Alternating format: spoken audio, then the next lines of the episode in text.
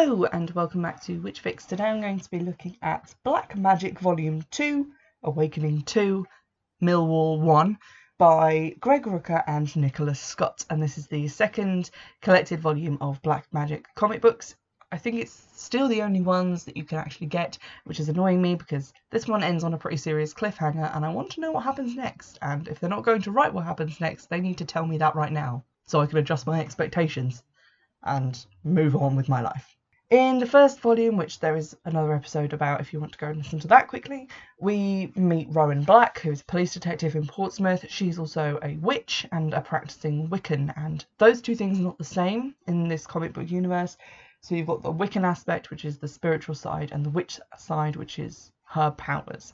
That is explored a little bit more in this volume as well in volume one, we basically just meet everyone that Rowan knows. We meet her high priestess Alex, and who's also a friend and a witch. We're introduced to her partner, who is not a witch, he's just a police guy, and they start investigating some bizarre murders that have happened.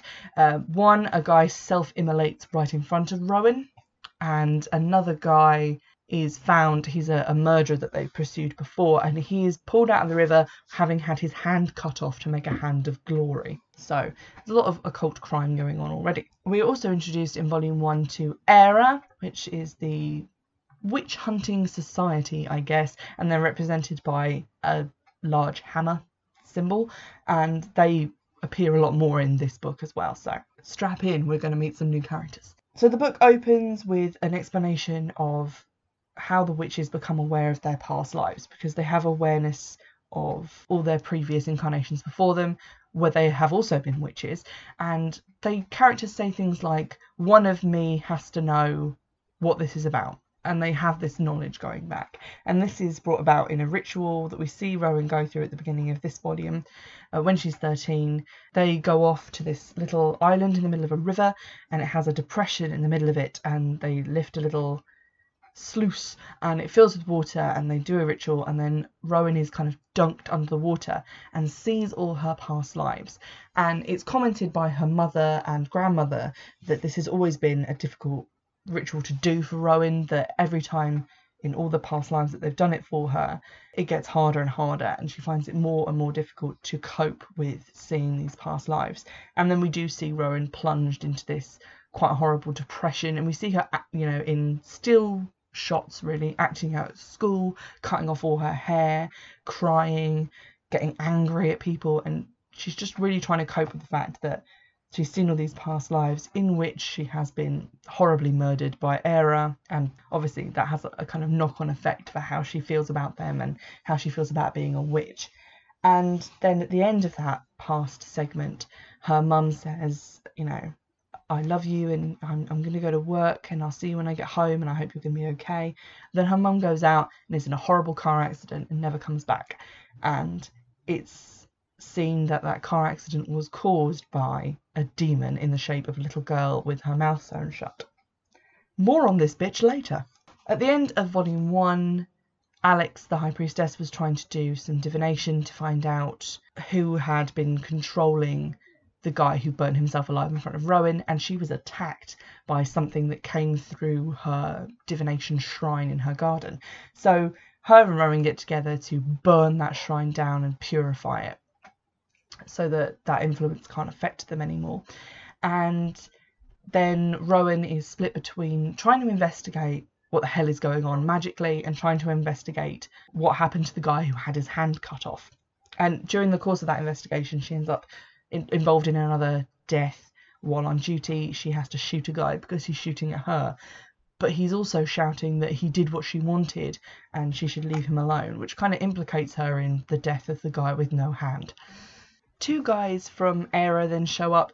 There's a kind of white haired Germanic guy who's been investigating, and he very much thinks that Rowan is to blame for both murders. And there's another guy who has glasses who seems more in control. I think his name's Laurent. Um, and he turns up to sort of investigate and find out, you know, what's going on because Rowan and the family Black or De Noir or one of the various names that they've had in their previous incarnations have some quite serious magical juice and he doesn't want to engage with that lightly. So he seems like the smart one. He wants to talk to Rowan and in the end he goes into her house which has been warded but the house lets him in for some reason. I think this is because the house kind of knows that he's not a threat. But he encounters her cat who we've seen in volume 1 but who now talks and is kind of a sassy bastard with like the cat swears a lot. I love the cat and basically the cat tells him to get the fuck out of the house and that he's a dick and then he leaves a message that the cat then telepathically sends to rowan and this ends up with alex saying you know i don't want you to meet with this guy. I'm going to go meet with him.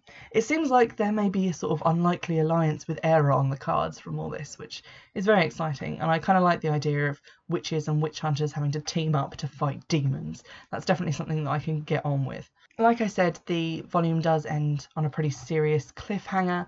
Uh, Demon confronts Rowan and says that they've been waiting for her, that they need her, and various other things, implying that she has some sort of role to play in this master plan that they've got, whatever that master plan might be, we don't know. And then Rowan kind of gets away from that and goes home. And her partner, her police partner, then announces that you know he doesn't want to be her partner anymore because he feels like she's lying to him and she's holding things back, which is true, but she's doing it for obvious reasons that she can't really just tell him, "Hey, I'm a witch," and witch shit is happening. And she gets really annoyed and she shoots like a bolt of energy out of her hand that like immolates something in her apartment. He's not there at this point, but she seems pretty shocked by this, and I think it's probably maybe a power that she hasn't had before, and that she's suddenly waking up to the fact that she's a lot more powerful than she's been in her past lives. And that's where the volume ends. And I still can't find anything about when the next issue is going to be out, and I haven't had any response from trying to contact the, like, the the Twitter pages for Image Comics or Black Magick. So I just want to know what happens. Just tell me. It's been like I'm not even kidding, nearly a year since the last one came out, and I'm very upset. As always, I I like really like the art style of this comic. It's very it's black and white and sort of photorealistic, but some things are given color. There's some quite nice um, little touches of color. Specifically, like the cat's speech bubbles are sort of green and magical looking, and the wards on the house kind of show up as being kind of light blue and swirly and just little things like the magical wounds on Alex are kind of highlighted in like a bright purple. And like the little magical touches where like Rowan's casting spells and touching things, there's like a little blue glow around her hand. And I really like those touches of colour. I also like the witch setups that they've got. Um, very pleasing, very a lot of witch fulfillment to be had in this, like the way that the rituals look is very nice. My favourite bit is um, there's kind of a split scene between Alex performing a healing bath to cleanse herself of this psychic attack that she suffered, at the same time as Rowan is rededicating her police tools to her service. And you see her with her altar set up, cleaning her gun the way that you would if you owned a gun, and putting like unloading it with bullets again. But as she's doing this, she's blessing the gun, the bullets, her police badge and saying, These tools are mine, and I dedicate them to my service. These tools are mine, and I grant them my strength and power. These tools are mine, and I give them their purpose and place.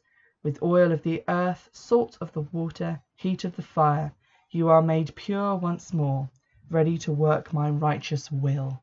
That was really interesting to me and definitely something that I will look at putting into my own Wiccan practice not that I own a gun, because aside from the fact that I live in England and no one really owns a gun here, I just don't like guns very much.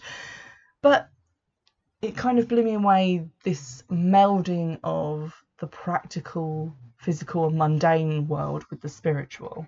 That she's taking her beliefs and her magic and using it in that way. Because we tend to think of, of those two worlds being separate, and for Rowan Black, her, her whole character is that those two worlds are the same world and it's very immediate and has a lot of threats in it. And I started thinking about tools that we use in everyday life and, you know, blessing them. Like if you are a kitchen witch, um, I have occasionally practiced a little bit of kitchen witchcraft, then you might bless your utensils, your pans, maybe your oven.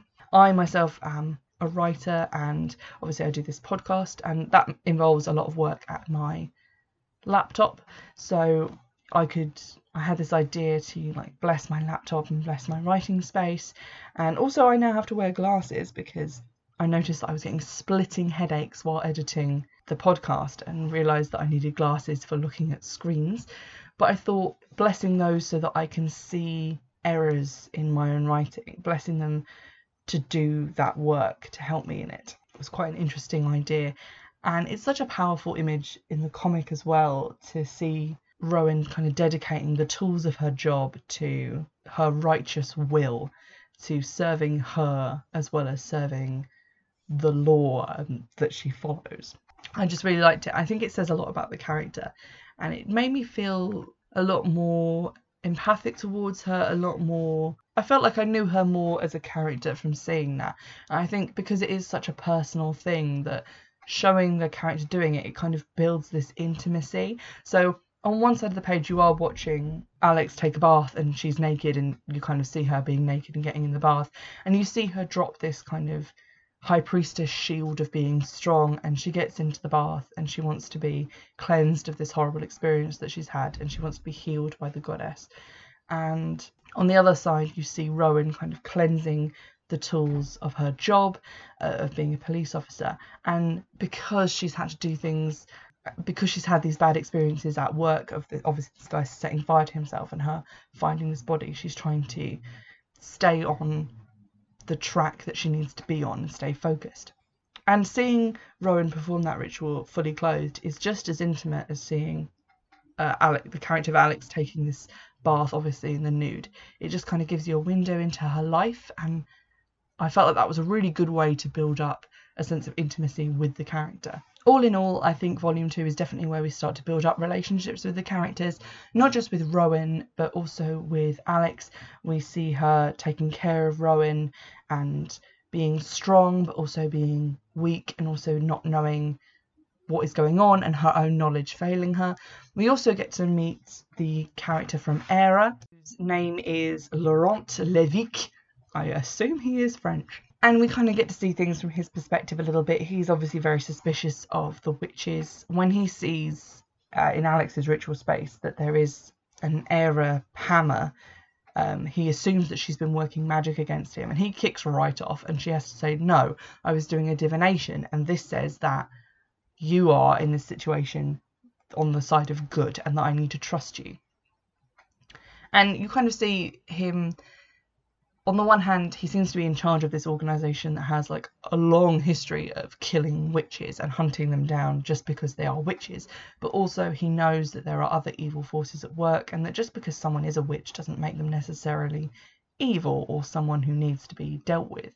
Um, and he, you know, meets Alex. He goes to Rowan's house, and he doesn't seem aggressive. He just seems like he wants to find things out. He seems very methodical, very very philosophical, and willing to give them the benefit of the doubt. So I really like him as a character. Still not much on the demons. You do see the little girl with the creepy sewn up mouth again, and another demon lady who's got like kind of a white short haircut and gold glowing eyes. Uh, you don't really find out her name or anything, but you do see her again in this volume as you did in volume one. And I'm sort of wondering, like, who are these demons and what do they want? And will I ever find out? Is there a volume three coming? As I said in my review of Volume 1, I definitely suggest getting these and adding them to your collection. They're definitely a good read if you're not really someone who's into graphic novels. I think this is probably a good way to get into them. Um, and they are very realistic, they're very police procedural, so it is sort of like reading just a normal novel. There isn't any kind of superhero stuff going on in them if that's what turns you off reading comics. I really do hope that there is a volume three, and if any of you know anything to do with this, like if you regularly go into your comic book store and you've seen like new issues of this coming out, do get in touch. The usual ways are all good with me. I check them very frequently because I'm still waiting for news from the Twitter accounts of Image Comics and Greg Rucka. You can get in contact at Witchfix on Twitter or by email, which is witchfixpodcast at gmail.com And you can also donate to my Patreon, which is in the description box, so that when new issues of this eventually do come out, I can purchase them. I hope you've enjoyed this episode, and I'll see you in the next one. Bye.